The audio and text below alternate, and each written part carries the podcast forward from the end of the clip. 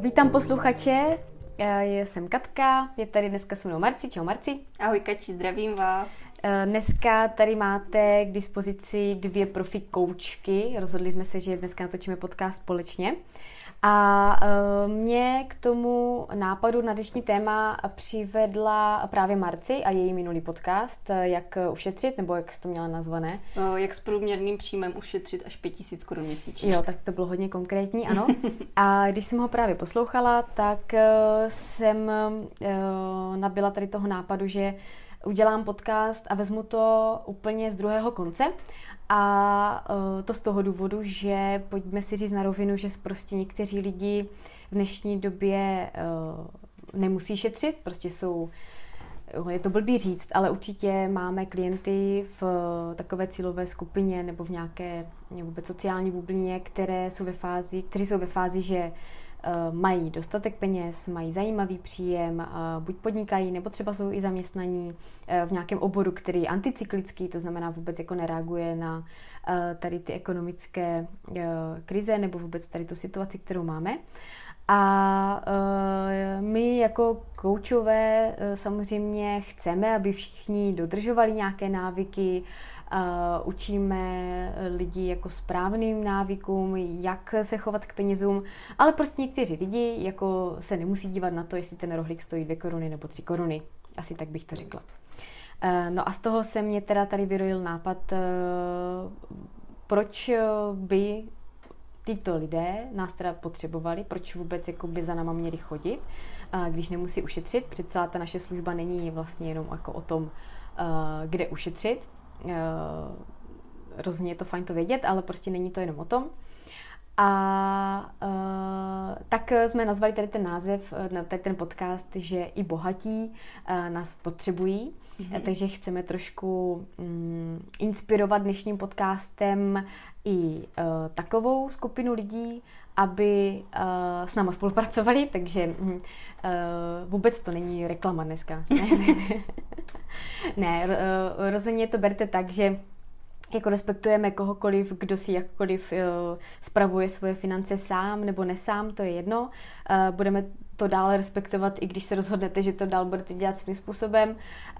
Ale možná se najdou ti z vás, kteří po poslechnutí dnešního podcastu třeba přehodnotí, že by mohli něco dělat jinak, lépe. Pak od toho jsme tady samozřejmě pro vás. A pokud i po poslechnutí tohoto podcastu pořád se utvrdíte v tom, že to chcete dělat tak, jak to děláte, tak samozřejmě to na vás. Obojí je v pořádku. Důležité je, že jste udělali informované rozhodnutí a o tom eh, dneska ten podcast je. Já mám takový pocit, že eh, lidé, kteří mají dost peněz, eh, nebo mají nějaký vysoký příjem, ne všichni, ale tak jako obecně vzorek prostě té populace, tak bych řekla, že, hlavně v Česku, tak bych řekla, že tito lidé uh, nabili pocitu, že všechno ví mm-hmm. a že nás mohou přechytračit. Já si troufnu asi tvrdit, že možná po 12 letech praxe jsme stále schopní tuto skupinu lidí obohatit jakýmkoliv způsobem. Uh, I protože máme dostatek času na Eh, na to věnovat se těm investičním nástrojům, věnovat se uh, analýze různých produktů, nástrojů a podobně. Takže si troufnu tvrdit, že opravdu jako um, o něco málo víc vždycky budeme vědět. A to nejenom jako z toho um, důvodu, že se tomu intenzivně věnujeme, ale tak hlavně z toho časového důvodu. Samozřejmě bohatí lidé, kteří jsou bohatí a mají jako hezké příjmy, tak eh, je mají asi z toho důvodu, že se věnují dobře nějaké svojí oblasti a svoji práci, což je super, každý se má věnovat tomu, co ho, co ho baví. A z toho důvodu by měl prostě tu časovou dotaci, kterou by měl věnovat svému oboru, tak nechat zase tu finanční část na odborníky, to jsme my a chceli bychom se tady tímto podcastem jako prodat, že opravdu odborníci jsme. A uh, je fakt, že jako v dnešní době si lidi jsou schopni najít opravdu jako spoustu informací. Uh, mnohdy si myslím, že jsou až přeinformovaní z, ze spousty zdrojů, z, z médií, z různých jako podcastů v dnešní době. Uh, je spoustu určitě zajímavých osobností, uh, kteří jako předávají informace, influenceři, různí finfluenceři v dnešní době. Já se tomu tak říká, no. To ani nevím, ty. By obohatila teď novou informaci. Ano, finfluenceři. A pak každý, kdo má do zadku díru, tak je schopný prostě natočit YouTube kanál hmm. a radit lidem o investicích. A sama jsem byla teda jako svědkem toho, že to byly opravdu uh, zaplacení jako influenceři nějakou uh, aplikací nebo hmm. nějakou um, nějakou prostě, platformou. nevím, platformou nebo mm-hmm. něčím, nebo společností investiční a prostě měli na tom YouTube kanálu říkat, že je to super, když o tom věděli úplný prd, hmm. protože sami třeba neinvestovali nebo vůbec uh, prostě o tom nevědí nic. A to si myslím, že je jako fakt problém dnešní doby, že uh, ten dopad tady těch influencerů, uh, málo kdy si to uvědomují, možná si to uvědomují, ale prostě tolik lidí, kolik to sleduje, je neskutečná. No. X prostě desítek tisíc, sta tisíců, mm-hmm. možná jako kolikrát to je prostě do milionu. Uh, tak uh, někdy často bývá ten obsah uh, třeba toxický nebo vůbec může být hmm. nebezpečný, uh, když ty lidi lákají na, na různé jako zajímavé nabídky garantovaných dluhopisů a a bitcoinových platform, které prostě nejsou vůbec regulované. Kolik, spoustu už tady těch platform nebo vůbec i, i burs jako už zkrachovalo. Mě napadá otázka, na co si dá třeba u tady toho pozor. Proč třeba s tady tím člověkem vůbec nevít ovlivněn tady těmi lidmi? Nějaký tvůj tip? No, to je těžké, tak asi bych šla, asi bych šla za tím, eh, jaké je jeho vzdělání eh, a praxe, jestli to je prostě něco eh, jako výkřik do tmy, že prostě hmm. udělal YouTube, nevím, prostě video ohledně nějakých investic a pak, a pak má o klaunech a, a nevím, autobusech někde nějaký uh, srandovní YouTube videa, tak to bych asi nebrala jako důvěryhodný zdroj. Takže bych si dala pozor na vzdělání, dala bych si pozor na, uh, na certifikace, jestli ten člověk vůbec má tu akreditaci nebo vůbec kompetenci, něco, něco takového jako sdílet.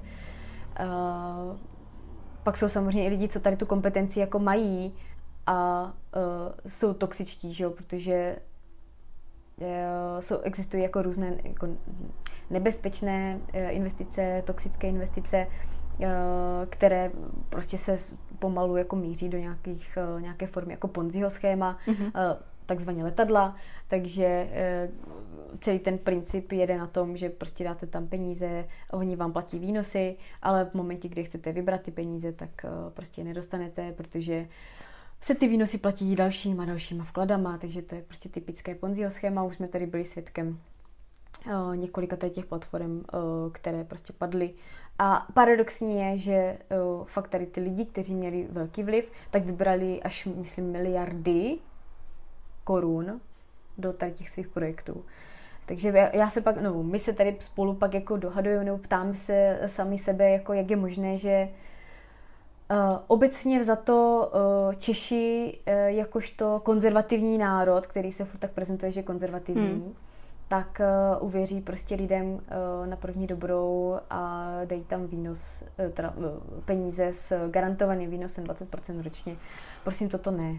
Když je něco garantovaně 20% ročně, tak je to průser. Tak uh, to prostě není. Neexistuje. Eh, slovo garance by žádná důvěryhodná společnost vůbec jako neměla eh, používat ve spojitosti s investicema. Prostě hmm. To, je, to je možná ta vaše známka toho, eh, co je ten red flag. Prostě pokud je někde napsané garance, jistota, tak to, to zaručeně není. Ale už jsem o tom mluvila, myslím, mluvila v, těch, v tom mém původním podcastu ohledně těch investic. To bych možná nazvala jako investice pro vůzovkách začátečníky. Dneska bych eh, chtěla jít víc do hloubky, možná to bude trochu techničtější, ale uh, asi, asi necílíme úplně na dneska na klasický retail, ale možná fakt cílíme na uh, lidi, kteří mají pod, uh, jako v rámci svého majetku jako vyšší uh, 100 tisíce nebo milion korun. Uh, mohlo by je to zajímat, proč a z jakého důvodu by nás prostě mohli potřebovat. Uh, no, tak jsme zkušenosti, jak ty zprávy říkala o těch lidech, co jako uh, věří nějakým vzdušným zámkům a garanci 20%, tak mám klienta staršího, už má kolem 60 let, má zajištěné bydlení, má zajištěnou manželku, syna a vlastně vždycky naše domluva s klienty zní tak, že jim ty finance budeme zpravovat my, pokud prostě chtějí doporučit nějakou produktu, tak vždycky se obrátí na nás.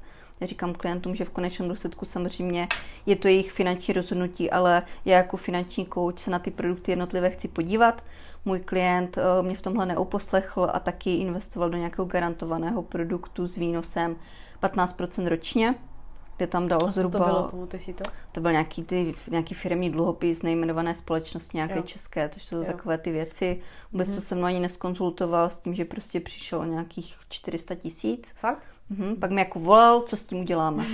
Říkám, pane XY, možná by bylo lepší si projít uh, nějakou tu pravidlu spolupráce, co spolu máme a vůbec tady těmhle jako věcem si vyvarovat, protože já bych vám to nikdy nedoporučila. Říkám, proč jste do toho šel? Protože jsem to prostě, doporučil mi to kamarád. Bylo to na doporučení. Mm-hmm.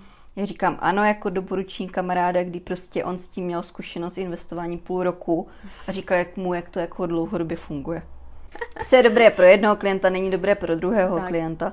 Zase on je prostě starší člověk, kdy on říkal, že v té změti informací vyznat se v dnešní době je docela problém takže prostě dal na toho kamaráda, hmm. což jako doporučení je podle mě jako dobrá věc, ale člověk, pokud jako investuje větší částku, tak by si to měl jako velmi rozmyslet, jo, jako s kým do toho jde a prostě za mě uh, si to jako projít.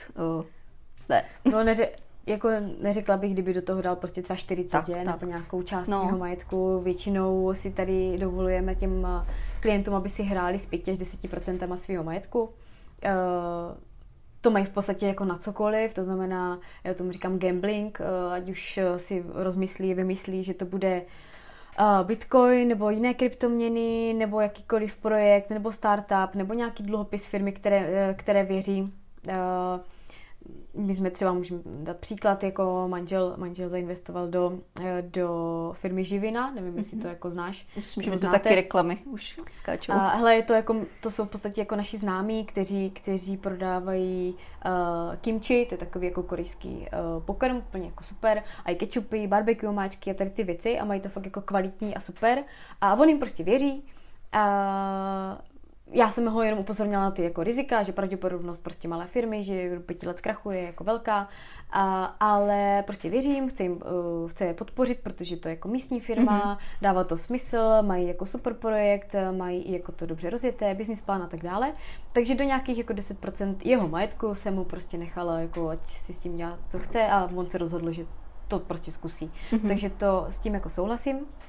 A, ale zase to prošlo nějakou mojí konzultací, nějakou jako odborností. Uh, odborností, nějakou analýzou toho, jestli to není šmel, mm. ale uh, jestli to je jako zdravá firma, která by mohla projít Určitě. v té budoucnosti a mohla by prostě něco generovat. No to, jestli to bude nebo nebude, to je samozřejmě jako otázka budoucnosti, to neví nikdo. Mm.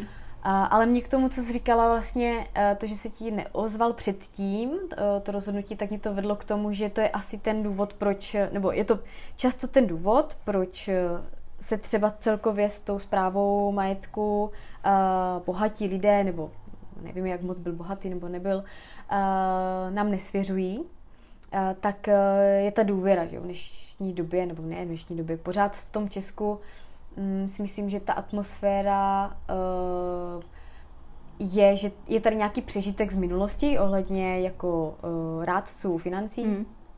Uh, co si budem, prostě nebylo to tady úplně jako OK. různé, různé multi-levely firmy se tady objevovaly uh, a my taky patříme jak kdyby pod strukturálním biznisem jako pod partners, ale ty regulace, které v průběhu těch let se nastavily, tak už jsou natolik neprůstřelné, že opravdu člověk, aby v tom začal podnikat, tak eh, musí mít spoustu zkoušek, spoustu vzdělání. A u nás se taky navíc musí obhajovat před eh, komisí, jestli je schopný prostě dodržovat nějaký etický kodex a radit s odbornou a řádnou jako péči, to je myslím nějaká definice, eh, těm klientům.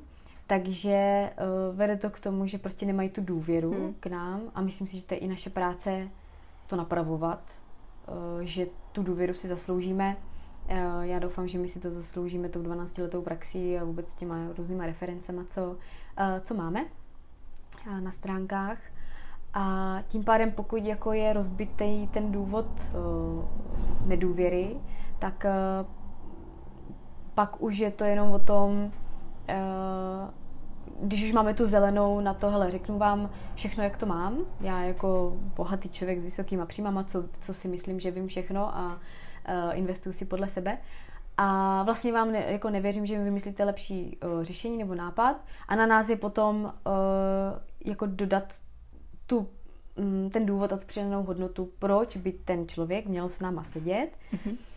a uh, spolupracovat s náma. A ty důvody já vnímám teď bych chtěla říct nějaký číslo, ale nevím úplně přesně číslo. Prostě vnímám, vnímám rozhodně nějaké zásadní uh, důvody a ten první, a už jsme ho zmiňovali v x, uh, v x uh, podcastech, tak je prostě nastavení toho zrcadla. Mm-hmm. Uh, on nikdo prostě, a to je psychologický uh, výzkum, studie, které se táhnou v historii, nikdo není objektivní ke svým vlastním penězům. Takže to řešení, které my nabízíme, je objektivní, je odproštěno od emocí, protože to nejsou naše peníze, i když se k ním chováme tak, jak by byly naše, ale nemáme tam ty emoce, jako má ten daný dotyčný člověk. Hmm. Takže nastavujeme zrcadlo a vlastně v podstatě takový jako brainstorming, co s tím. Ten další důvod, který tam vnímám, tak je právě rozklíčování cílu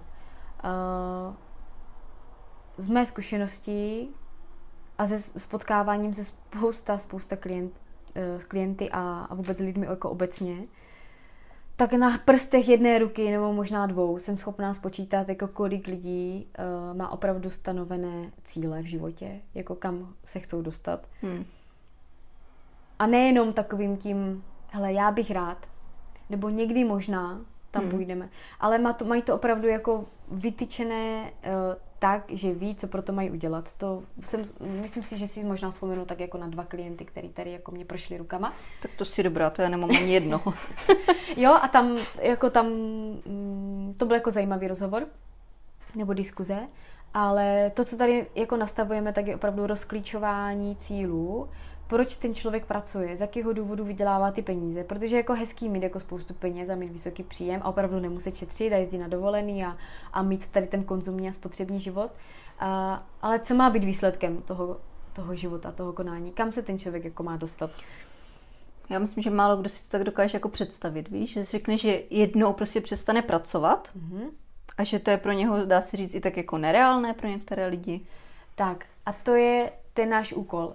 Uh, vizualizovat ty cíle a nastavit tomu ty mantinely tak, aby se to zdálo být reálné, to znamená víc eh, to představit, eh, že by se to dalo realizovat a že tam opravdu jako může ten člověk hmm. být, pokud si to dovolí na to myslet, hmm. pokud si dovolí tomu dát opravdu ty uh, kontury, prostě ten, ten, ty obrysy, jako konkrétní obrysy, a pokud my tomu už jako dáme konkrétní obrysy a fakt kolikrát uh, jsme tady tak dlouho a tolika tí koučovacíma otázkama se dostaneme opravdu do, do těch konkrétních jako m, podob těch cílů. Uh, a pokud jsme schopni to takhle uh, konkretizovat, tak uh, pak už uh, to řešení jako jednoduchý si použijeme. Um, tyhle investice, uh, tohle zajištění, hmm.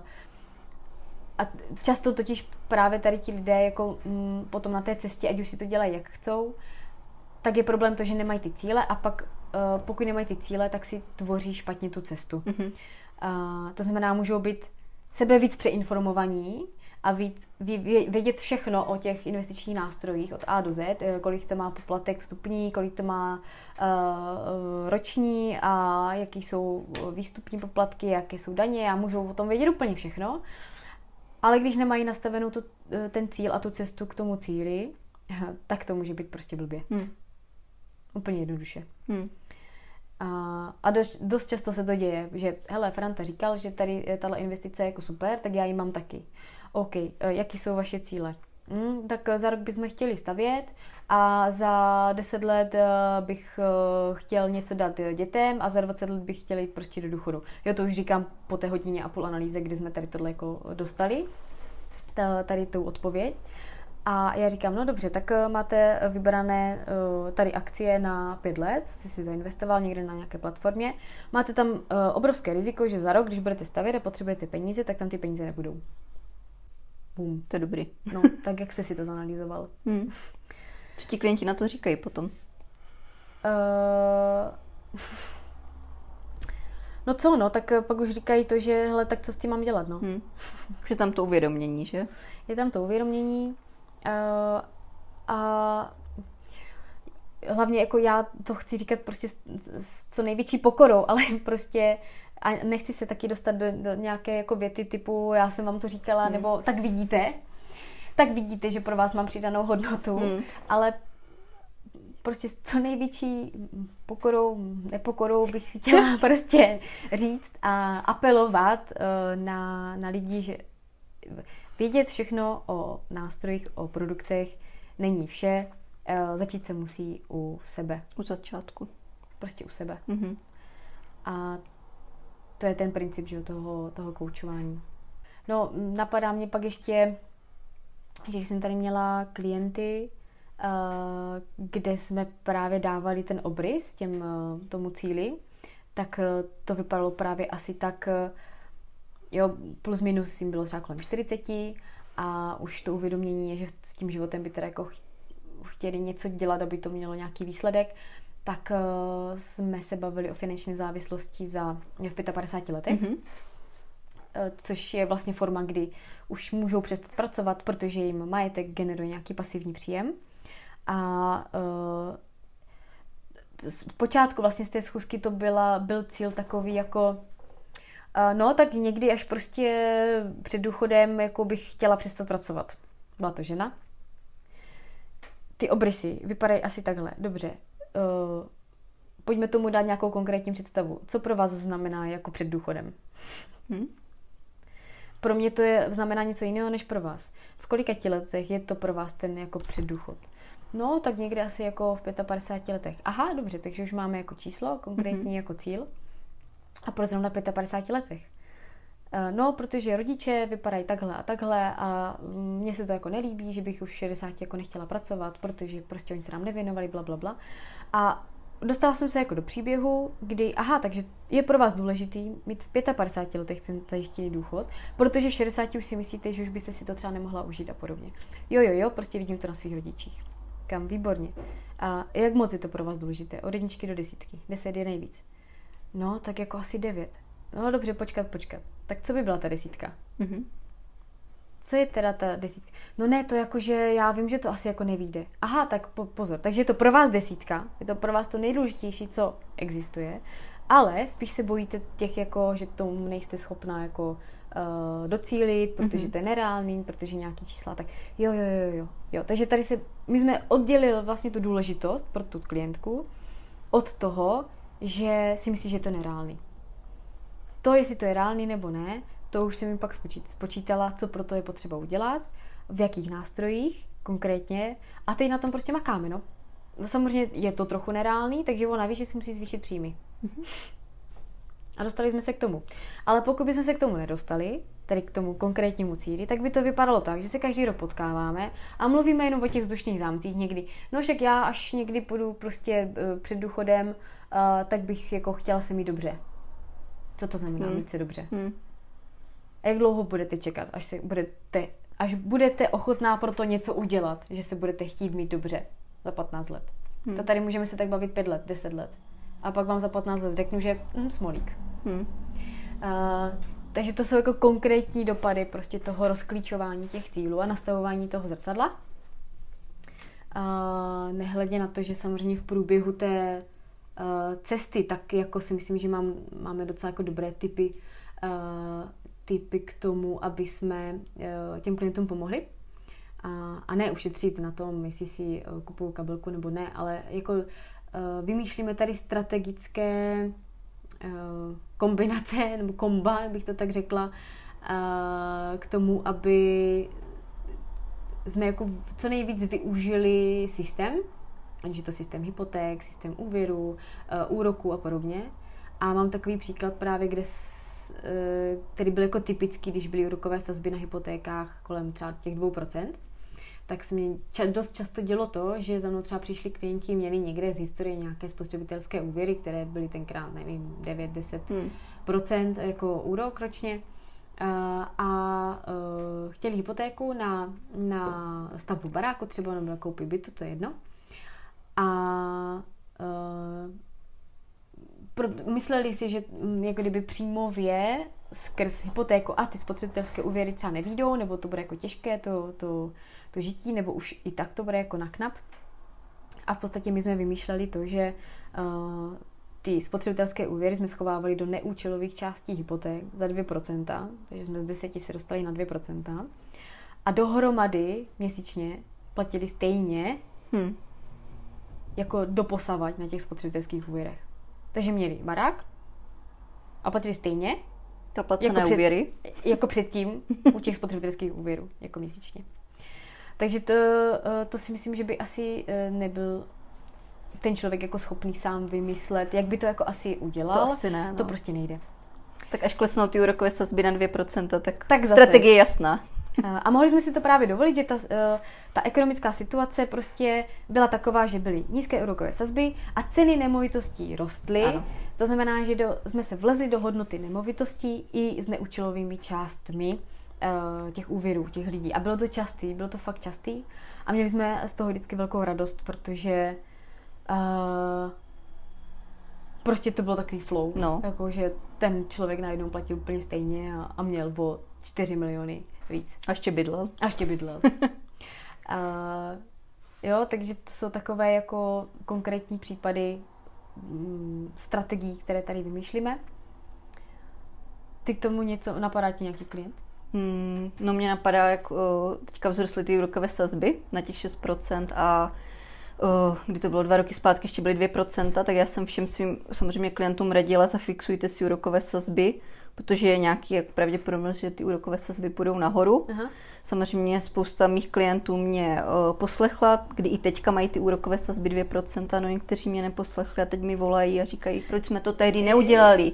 Říkám, a tehdy já jsem vám to neříkala, takže to je právě to, že spousta lidí si myslí, jako, že tomu rozumí, ale prostě pokud nás jako neposlechne, tak pak jako na to může doplatit někdy, no.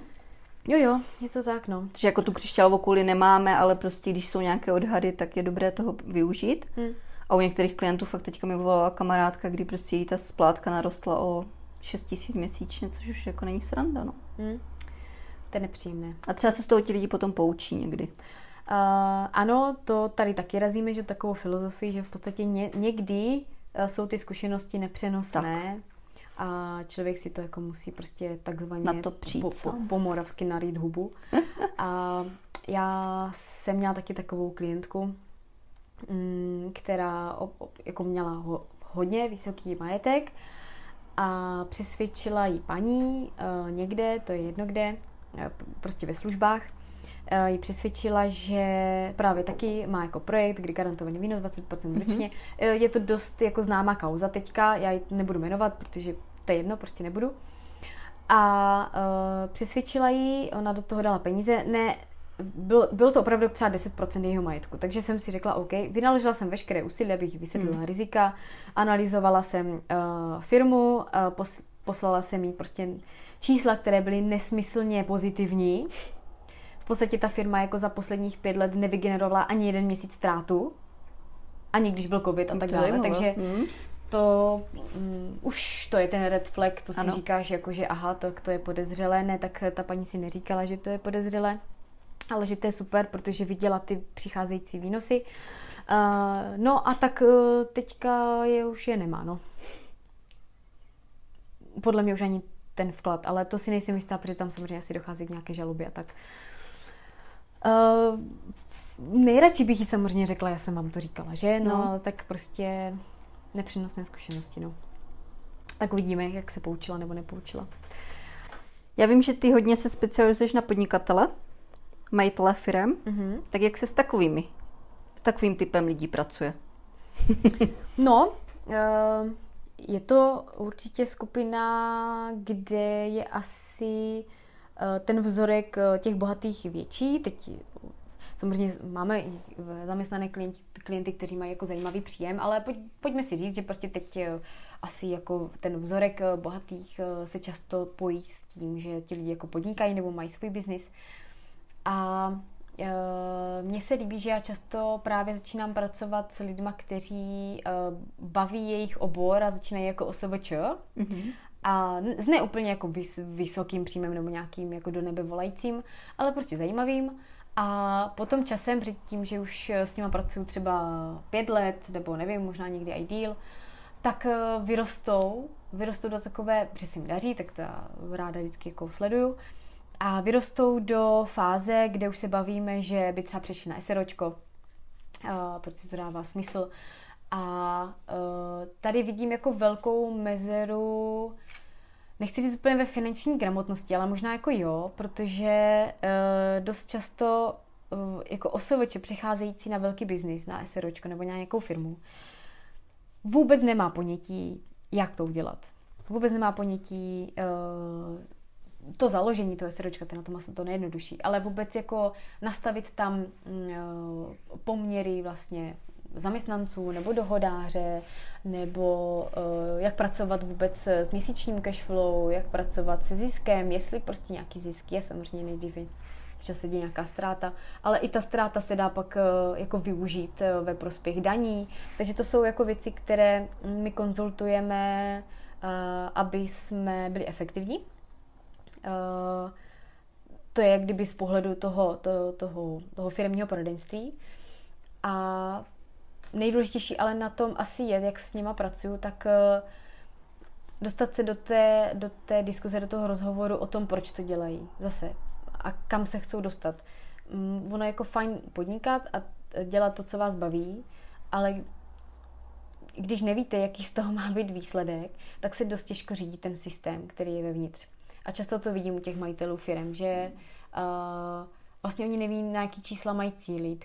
Takže se tam nic neděje v té firmě. Neděje se žádné, že, nedějí se žádné uh, zlepšovací procesy, neděje se uh, nějaké investování, prostě nebo uh, vůbec ani neví, jak mají investovat v rámci své firmy. Mm-hmm. Často dělají tu největší chybu, že uh, investují do nějakých zase nabídek, kterým jako často chodí do mailu, tak investují do něčeho a neví, že prostě investice v rámci obchodního majetku podléhá zdaňování po celou dobu těch investic, takže se jí netýká jako osvobození od daní. Um, no a eh, prostě to jsou takové jako pro, pro, pro mě základy, ale jsou to prostě věci, které se nikdy jako neučili že jo, na, těch, na těch školách. A vnímám to tak, že uh, je to fakt jako skupina lidí, která nemá moc přístup eh, jako k té službě jinde, než jako fakt u nás, protože nemyslím si, že mám, že mám někde konkurenci v tady v tomhle uh, směru, protože je to, většinou je to skupina, která je nezajímavá pro banky, jako pro nějaké jako uh, privátní bankéři a tak dále, nebo tam nějaké ty firmní afluentní klienty. A už jsou natolik velcí, aby mm, si s nima poradili jako běžní poradci, mm-hmm. finanční poradci a podobně, protože tam jako mm, založit pojištění a uh, investice na 2000 korun měsíčně prostě nedává jaksi smysl. smysl. Tam mm, uh, ta strategie už je opravdu na na tom rozklíčovat, rozklíčovat cíle, co je prostě smysl toho biznisu, protože ten biznis by měl směřovat jako ne k tomu každý rok mít zisk, jako čemu ten zisk jako poplyne, že jo? Ten zisk eh, se eh, ten zisk můžou použít ty firmy v podstatě na reinvestování do firmy mm-hmm. a mhm. zase musí mít nějaký cíl k čemu. Eh, co má být cílem? Zase se zvětšovat jako kapacitně, procesně, pak získat lidi, nebo co, co je ten cílem? Dobře, tak pokud ten, nechceme se rozšiřovat, tak ten zisk musíme použít na to, aby jsme vyplatili jako uh, sami sebe, mm-hmm. teda dali si nějaké výplaty nebo nějaké peníze z firmy. Uh, to se zase pojí s nějakým zdaněním, takže uh, takže proč, potřebuji vědět proč to mm-hmm. chci platit, jako, nebo vtahat ty peníze z firmy. A pokud nechci a chci je nechat v té firmě, tak zase co s něma. Hmm. Protože jako, aby to leželo někde v bance, uh, možná někde na spořícím účtu, teda výsostně teďka jako za 6%, nebo za pět a půl, tak je jako super, ale zase pokud k ním nemám žádný cíl a účel k těm penězům, tak tam budou ležet navždy. Prostě je potřeba si to jako stanovit, tady ty cíle. Mm-hmm. A vlastně ta firma by měla reálně směřovat nějaké exitovatelnosti, což eh, je, ten, je ta forma uh, podnikání, jak má vypadat to podnikání na konci. To znamená třeba typicky v 50 letech, 60 letech. Co s ní chci dělat? Chci to prodat? Chci to přenechat dětem? Hmm. Chci to rozprodat na kousky? Chci to zavřít a prostě konec? Uh, tohle, protože jako ten člověk moc jako důchodu nedostane, že jo, od státu, no. s tím, ale to samozřejmě jako ani nechceme, chceme být zodpovědní sami za sebe a samostatní. A, takže je jako na nás, aby jsme stanovili tady ty cíle, a, kam to má směřovat ten podnik a pak už ten systém a ten proces v průběhu toho podnikání s tím člověkem jsem schopná jako nastavit a konzultovat, jestli tam směřujeme. Když třeba ty majitele firm, myslíš si, že řeší, co se s tou firmou stane za těch 20-30 let? No neřeší. No, no, no neřeší právě. Uh, je, to, jako je to škoda, protože zaprvé uh, z toho důvodu můžou unikat někde nějaké výnosy, nějaká efektivita a uh, pak je otázka, jestli ten člověk to dělá fakt jenom jako pro zábavu nebo pro koníček, nebo to chce mít jako reálně fakt prostě rentabilní biznis. Hmm. Uh, já nevím, mě by asi jako krvácelo srdce, kdybych jako dělala biznis a nebyl rentabilní, no, tak jako to bych mohla jako někde dělat charitu, že? Nebo něco. Hmm. Takže co si budeme, prostě děláme to pro, ně, jako pro nějaké peníze, ale ty peníze zase mají být prostředek k něčemu, prostě ke svobodě, k něčemu, co nám zlepší život, zjednoduší, zpříjemní. Mm, to je na každého prostě. Mm. Každý, každý má v tom, v tom svém podnikání fakt jako jiný důvod a hrozně mě baví je, je k tomu dostat, mm. k tomu důvodu reálnému. Protože ono to většinou začíná na otázce, tak proč to teda děláte? Tak první odpověď je, no tak abych zaplatil účty. Mm. A druhá odpověď je, no tak aby jsme měli na dovolenou. A, ale když se ještě jako jdeme do, hloubku a, do hloubky a ptám se jako dál, tak jim vizualizuju eh, ten jejich biznis a, a vlastně říkám, dobře, tak tady s tímhle postojem to dopadne tak, že v 60 letech to zavřete a budete mít 3000 měsíčně důchod od státu. To chcete? Ne, dobře, OK. Takže uh, jak by to teda mělo vypadat, aby to bylo podle vašich představ? Nebo podle té spokojenosti. A už to kreslíme zase. A už tu budoucnost kreslíme tak, aby to uh, bylo zajímavé pro ně. Takže jim tady otvírám tu mysl a dovoluju jim si představit, jak by to mělo, mohlo vypadat prostě za těch 10, 20, 30 let. A to s nima v bance nikdo neudělá, že jo? Nikdo jim to nikdy neudělal. Ani uh, prostě v podstatě, když zakládají majitele firm business, tak uh, málo kdo si reálně opravdu udělá tu svod analýzu Jasně, a prostě no. business plán mm. a tak dále. Je to škoda, no. Je to škoda. Um, dělají to jenom tak nahodile a já tomu prostě se snažím dát tady tu štábní kulturu. Asi tak. A vyvarovat, eh, vyvarovat se nějakým zásadním chybám a, a rizikám. Hmm. A v rámci těch firm se s klientama taky setkáváš co rok? Jak vlastně máme s klienty roční no, servis, tak v rámci no, firmy no, taky. Mm, tam to bývá častější. častější. Tam jako mm, tím, že se řeší i hodně jako daňová záležitost mm-hmm. a uh, vůbec i procesně třeba uh, trošku možná mám, mám nějakou konzultaci ohledně jako personálního jako oddělení, a i když tam to spíš jako, dele, jako outsourcuju už, ale uh, prostě jo, je to, je to, je to na bázi prostě měsíčního volání si třeba Mm-hmm. A ano, pak to samozřejmě chci směřovat na to, že ta uh, revize je, prostě ta velká revize by měla být každý mm-hmm. rok, aby jsme si utvrdili, jestli směřuje opravdu k těm cílům, uh, co jsme si řekli. To má být prostě cílem každé tady té schůzky. Mm-hmm. No. Mhm. Zase se utvrdit, že jsme prostě na té správné cestě. No, tak to jsem se zase rozvášnila. Uh, možná to vlastně jenom jako uvedu, protože jsem to ne- neřekla na začátku, nevím, jestli jsem to v nějakém podcastu říkala. To, proč uh, vlastně já tady ten, tu firmní konzultaci můžu dělat, tak je z toho důvodu, že jsem si udělala uh, mezinárodní titul European Financial Planner, což je vlastně akreditace na tady to firmní uh, koučování nebo jako firmní poradenství. V podstatě to v Česku má 30 lidí. No. Teď jsem se chtěla zeptat, kolik. No, 30, no. Spíš chlapy nebo ženské to mají? No chlapy. Chlapy, že? Já jsem, uh, jsme tři ženy. Jsme tři ženy, z toho jedna mě zkoušela a uh, jedna to má jenom proto, že je, myslím, někde nějaké komisi nebo je manželka mm-hmm. někoho, nevím, prostě mm-hmm. tak nějak. Takže rea, jako reálně uh, jsem jako asi jediná žena, která to jako dělá. No možná teda ještě s tou, co mi zkoušela, takže dvě. Takže zase ženy. Takže mm, uh, je to pole neorané, urči, to je potřeba říct, hlavně tady určitě jako na tom Zlínsku.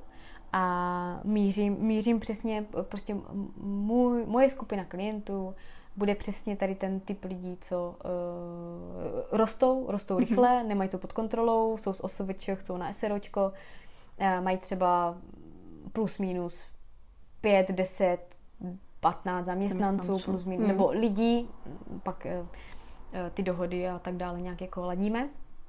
Uh, tak to je přesně to, co, to, to kde se jako profiluju, no. Mm. A Co tě na tom nejvíc baví? No tohle, tohle všechno, co jsem řekla. tohle všechno, co jsem řekla.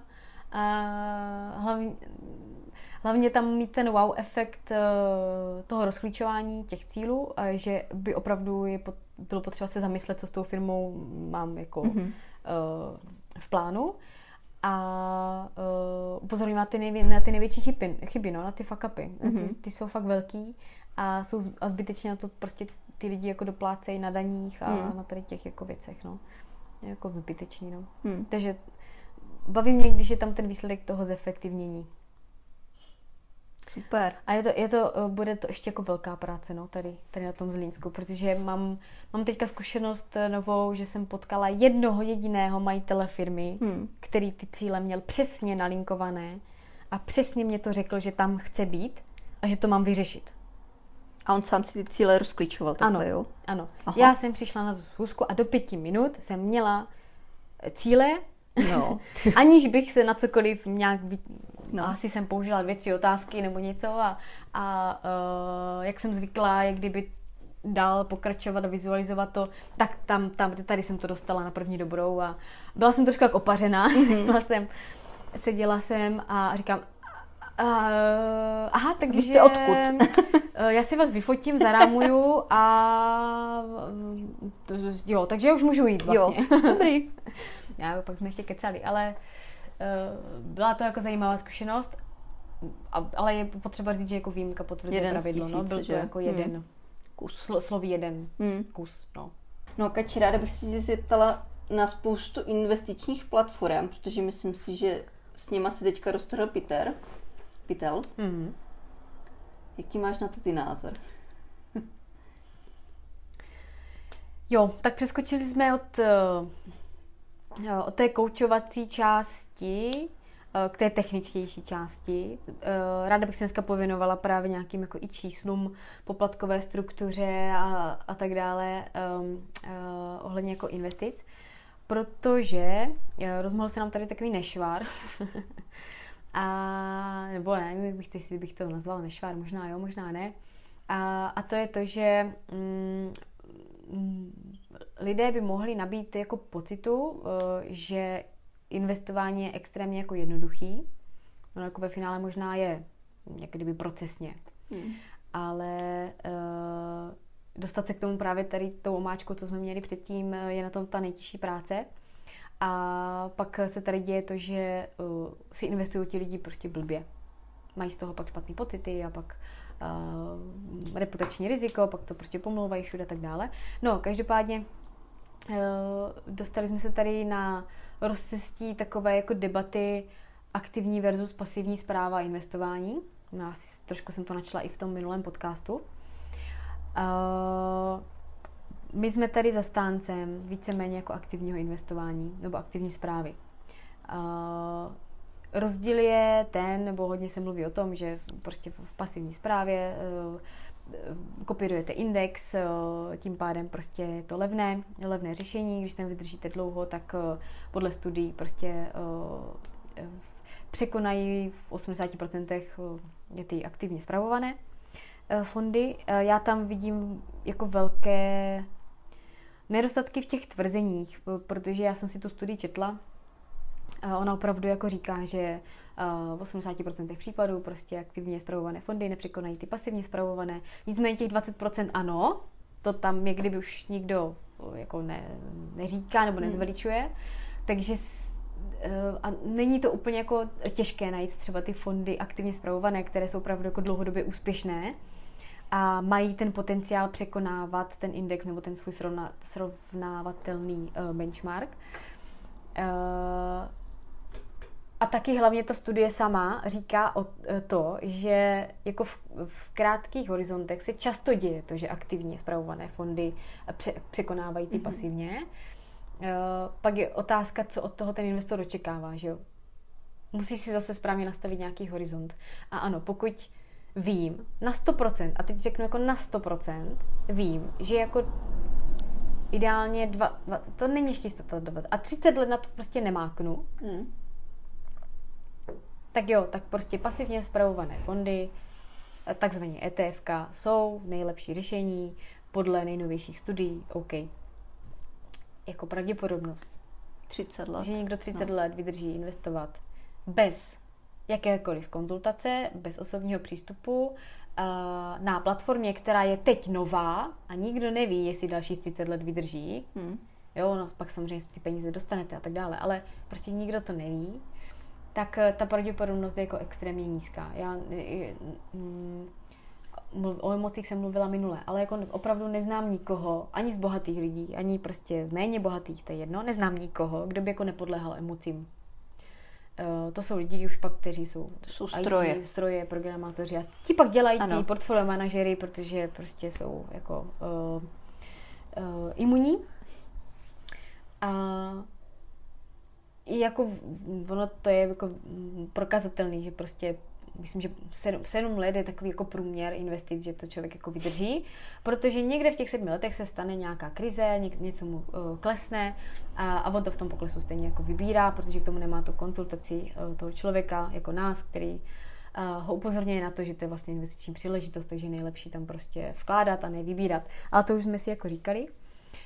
No a pak se dostávám právě k té studii, že jako um, ona ta studie je, myslím, 20 let jako nej, nejvyšší horizont se srovnával 20 let, jako všechny aktivně zpravované fondy mm-hmm. a všechny pasivně se dávaly jako do porovnání.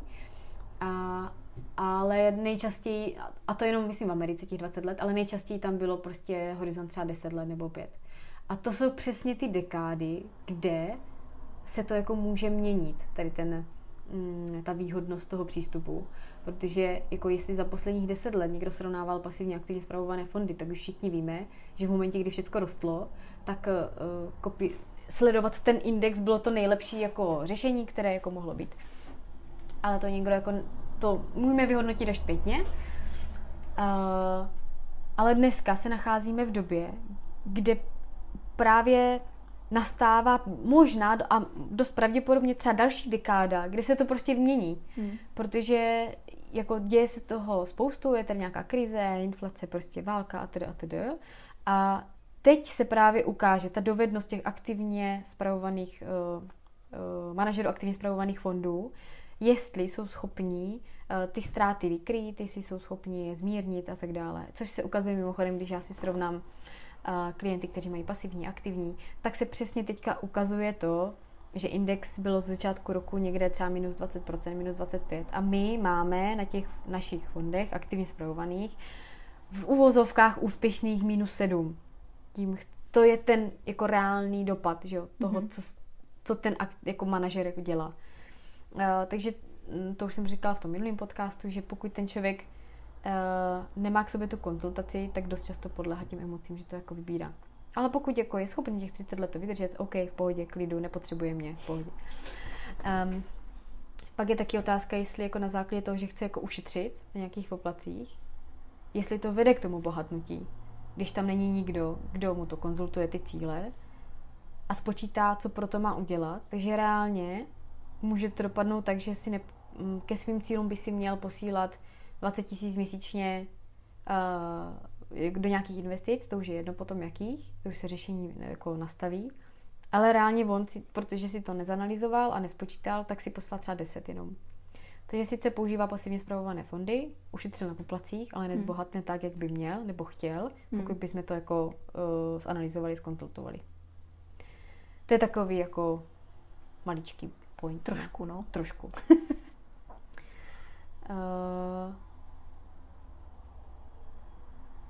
nehledě na to, že jako u těch podnikatelů nebo těch bohatých lidí stanovujeme, stanovujeme tu strategii uh, wealth protection. Uh, to by mělo být vlastně to um, důsledné dodržování strategie tak, aby jsme se co nejbezpečněji dostali ke stanoveným cílům. A ono vlastně není jako úkolem nás vydělat co nejvíc za každou cenu, protože to za každou cenu může být to riziko, které může dopadnout tak, že tam žádné peníze nebudou. Nebo bude jako mm, pod hodnotou vkladu.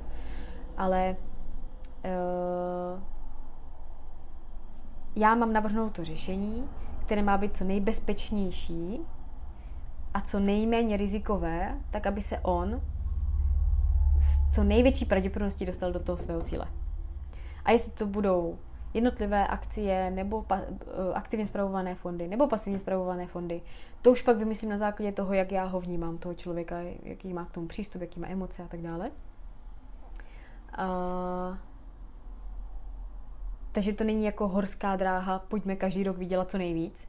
Uh, vyzkoušíme tam Bitcoin, tam vyzkoušíme tady platformu, tady vyzkoušíme hmm. investici, která je tady tři roky nová, uh, ale nese nejvíc, ale je prostě tady jenom tři roky. Takže to, co tady jako rozebíráme, tak je samozřejmě pravděpodobnost a statistická pravděpodobnost toho, jak uh, ta investice jako poplyne. No a kač, co se týče poplatku, uh, když srovnáme aktivní a pasivní investování, jak to vychází? Jo, no tak eh, když bychom šli fakt jako do čísel, tak uh, Uh, ty aktivně zpravované fondy právě mají velký rozptyl mezi tím, jaké poplatky tam můžou být. Uh, často to bývá jako vstupní poplatek, který, pozor, to teďka velký pozor, uh, dost často poradci se za ním schovávají, že to je poplatek investiční společnosti. Houby. To jde přímo jim, to znamená, jde to, invest, je to, jde to zprostředkovatelské firmě a tomu poradci, Uh, takže my se za to fakt jako neschováváme. A v podstatě je to jako uh, platba za tu konzultační službu, za tvorbu toho portfolia a za následný servis, každoroční minimálně. Uh, tam si myslím, že tu cenovou politiku máme nastavenou fair, uh, že je to uh, 2 až 3% z cílové částky, kterou si zvolíme v kontextu k tomu cíli a standardně ta konkurence bývá kolem nějakých 4 nebo mm-hmm. 4, 4,5%, takže jenom jako pro srovnání. A uh, to je prostě cena za tu našu službu. Uh, to je, jak kdybyste šli prostě do Vitasany a koupili byste si členství. Prostě to tak je. Uh, souhlasíš, nesouhlasíš, prostě um, máš tady informovaný rozhodnutí, můžeš udělat jako uh, někdo, někomu se to vyloženě třeba nemusí líbit, ale prostě máme to tran- jako transparentní, myslím si, že to máme jako stanovené fair. No a potom uh, jsou tady roční poplatky, které uh, se vážou jako k uh, hodnotě těch aktiv, které v, tom fondu ten klient má. A tam už se to jako extrémně různí. A je to předmět té debaty, že standardně ty aktivně zpravované fondy ty, které investiční společnost zabaluje do nějakého hezkého sexy balíčku typu Koncek Horizont Invest třeba podobně, jako nějaké podobné názvy. A, nebo takzvaně fondy životního cyklu, ještě tak se tomu říká, tak ty jsou nejdražší. Každý rok si ten, ta investiční společnost z toho výnosu, jak kdyby, strhne až třeba 3% jako ročně. Takže když vám něco vydělá 8, tak ono si strhnou 3 a vám prostě uh, se v tom účtu ukáže, ukáže prostě 5%. Dobrý je, že už je to všechno jako všechny podklady a všechny, všechny uh, materiály, které ta investiční společnost jako prezentuje, tak už je to očištěné vždycky o tady tyhle uh, poplatky, takže uh, klient se dívá na čisté zhodnocení, to je potřeba si říct. Uh, ale je to jako zbyty, tohle fakt je opravdu zbytečně drahé.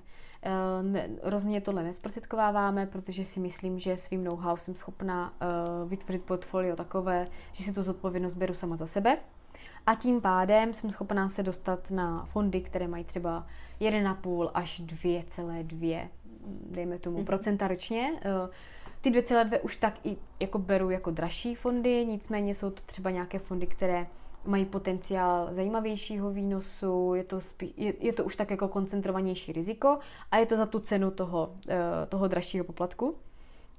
Ale jako globální fondy, tam klasicky jsme schopni se dostat nějakých jako 1,5, 1,8, 1,9% jako ročně. v poměru k tomu, eh, nebo takhle, co ještě součástí je tady toho poplatku, tohle už se plyne opravdu investiční společnosti, protože ona musí používat eh, nějakého depozitáře, což je banka, která reálně dělá ty pokyny eh, platební. U nás je to typický Unicredit Bank. Takže si platí depozitáře, platí si auditory, platí si prostě všechny tady ty různé administrativní záležitosti a, a samozřejmě toho portfolio manažera, který tam sedí a jeho úkolem je prostě analyzovat ty firmy a dávat to do toho fondu. Uh, na rozdíl od uh, toho indexu nebo toho ETF, Eh, který jenom kopíruje všechny ty firmy, které v tom indexu jsou.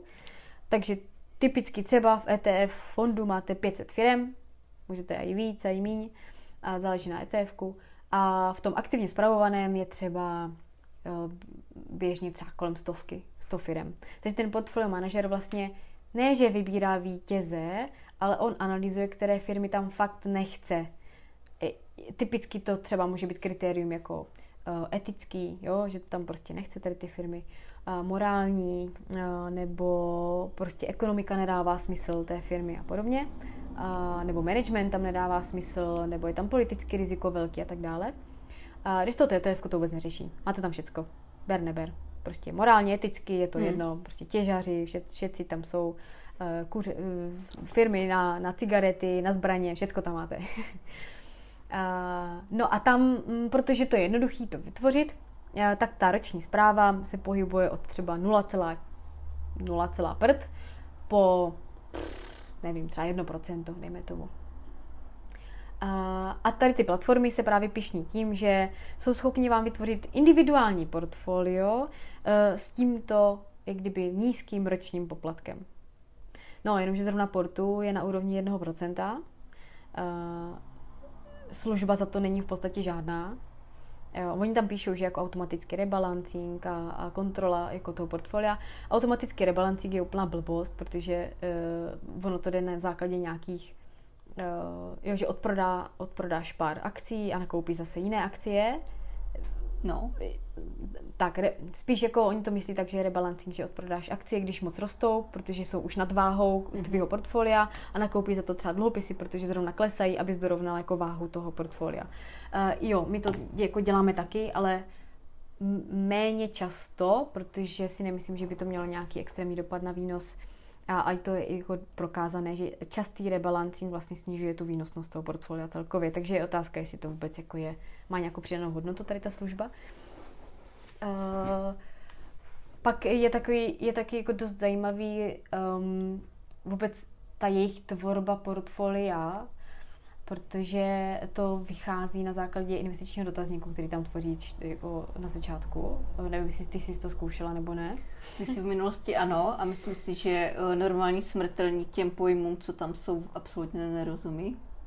Ale tak jdem, pracujeme se skupinou, která je informovaná, ano, takže ano. OK, termínům rozumí. Termínům rozumí a myslím si, že uh, i přes svou praxi 12 letou uh, rozumím termínům a všemu a přesto jsem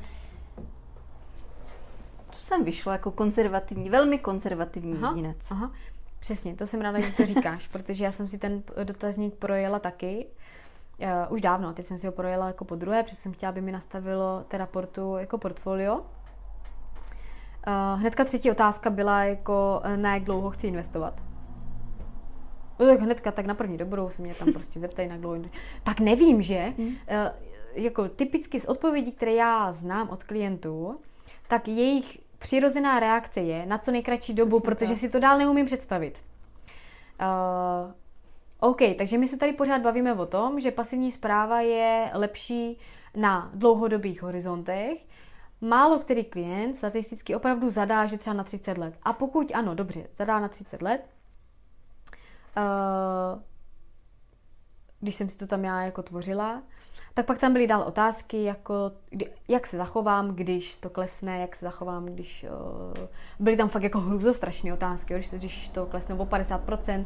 A byly tam jako na výběr odpovědi samozřejmě, co udělám. Uteču, zaječím a uteču, a, a, nebo prostě přikoupím a podobně. Uh, opravdu jako informovaný klient už by mohl vědět, že by jako třeba přikoupil, pak v pořádku. Pokud projde všema tady těma otázkama, myslím si, že to trvalo asi tři minuty hmm. mě, uh, a projde to tak, jak by jako prošel u nás po hodině a půl konzultace, tak si myslím, že mu to portu nastaví jako fajn řešení. Jo, ty další otázky typu uh, nemáš se na koho obrátit, jo, máš to jenom na platformě, nevíš, co se s ní stane a tak dále. To už je pak další věc, to už si musí každý vyhodnotit sám. Nebo každoroční servis, nebo vůbec jako ta konzultace, co s tím, mění se cíle, nemění se cíle, děláš to správně, posíláš tam tolik, kolik bys měl. To tam prostě samozřejmě jako nikdo nekonzultuje. Ale dobře, to portfolio by mohlo být jako nastavené správně. Ale pro naprosto většinu lidí, kteří by zvolili ten kratší horizont, třeba, nevím, budu takový jakože eh, normál, takže třeba 10 let tam dám. Já jsem tam, myslím, nastavila 10 let, odpovídala jsem tam tak, jak by odpovídali v podstatě všichni moji klienti. A to jako i ti bohatí, jo. Uh, tak mě vyšlo um, dost konzervativní portfolio, no. prostě 50 na 50% dluhopisy akcie. A, a vlastně ten, ta platforma vůbec nevěděla, jaký mám jiný majetek, jakože ve smyslu, kolik mám peněz prostě na účtu přesně. Jo, nějaká taková jako neutrální otázka tam byla, ale nebyla, nebyla konkrétní, tak jak to konkretizujeme tady. Uh, to znamená, že mi třeba zbytečně navrhla dluhopisy, když já třeba už někde jako mám. Hmm. Uh, vidím to jako ne, nedostatečné, uh, ne, nedostatečná nedostatečné řešení k tomu, co já bych prostě potřebovala, protože to se mnou samozřejmě jako neprobral to, co jako já reálně potřebuju. Takže to mi přišlo jako zajímavý. Uh, nehledě na to, že my jsme dělali mm, průzkum, že jsme že jsme vzali eh, tady to typický portfolio, nějaký vyvážený na tom portu a srovnali jsme to s aktivně zpravovanýma fondama, které my používáme na tady tuhle mm, dobu. Eh, srovnávali jsme posledních pět let, protože něco srovnat musíme, takže prostě bylo tam srovnání posledních pěti let. A i když aktivně zpravované fondy mají větší roční náklady, tak stejně ta výnosnost za těch pět let byla vyšší. Právě protože se tam prostě do toho vložil ten portfolio manažer, který eh, tam vykorigoval ty uh, poklesy, uh, ztráty a podobně. Takže chci říct prostě, že může být v některých situacích ty řešení srovnatelné, někde to může být lepší a horší, ale rozhodně bych nedělala jako závěry ve smyslu, na každý, každému klientovi se vyplatí víc pasivní zpráva investování. Ne. Umím, jako my umíme oboje a, a zase to posazujeme na tu konkrétní uh, potřebu uh, toho člověka. A ve stejně to platí uh, to, co už říkáme tady několikrát. Teď jsem si zase dohledala jako zajímavou, zajímavou statistiku, že, že všichni jsou jako ten nejlepší fond, ale stejně se k němu nikdo neumí jako chovat v, hmm. v průběhu těch, těch let, protože mm, na, na horizontu 17 let, někde mezi lety 98 a 2015, tak eh, byla statistika vlastně takového jako nejlepšího globálního fondu eh, aktivně zpravovaného ve světě, který měl 12% ročně jako zhodnocení. Ale průměrný investor, eh, který se zkoumal na základě přítoků a odtoků peněz, tak vydělal minus 2,5% ročně. Protože proč? Protože přesně když byl krize, tak zase vybíral, když bylo draze, tak nakupoval. E, takže k čemu nám to je? Že máme nejlepší nástroj, nejlepší investici, když se k ní neumíme chovat. A na to už prostě nikdo žádný z těch studií prostě neupozorňuje, že tady hmm. fakt ten efekt, ten lidský faktor, jediný, kdo na to naposled upozorňoval, tak byl Benjamin Graham a Warren Buffett, že největší nepřítel investování je investor sám. Takže tím bychom tady tím skvělým citátem potrženo, zvýrazněno ukončili náš podcast.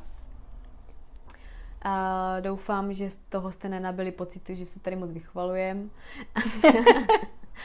a uh, doufám, že jste z toho nabili nějakého pozitivního pocitu. A pokud ten pozitivní pocit bude směřovat k tomu, že něco změníte v tom svém konání a činění životním, finančním, tak budeme rádi. A, a jinak se loučíme. Bylo to moc fajn. Jo, bylo to moc fajn. ano. Řekla jsi k tomu, co jsi chtěla? Já příště si vezmu nějaký podcast, kde budu víc mluvit, takže... Jo, já se omlouvám, já jsem si tady z Marci totiž udělala takovou vrbu. Ano. Ona s tím počítala, ale A jednou zase... jsem to zvládla, jednou jsem zvládla nemluvit, tak Jo, jo, to je pravda. A, ale zase si pro vás připraví určitě něco příště, a, nějaké zajímavé téma. Takže mějte se hezky a ahoj. Ahojte.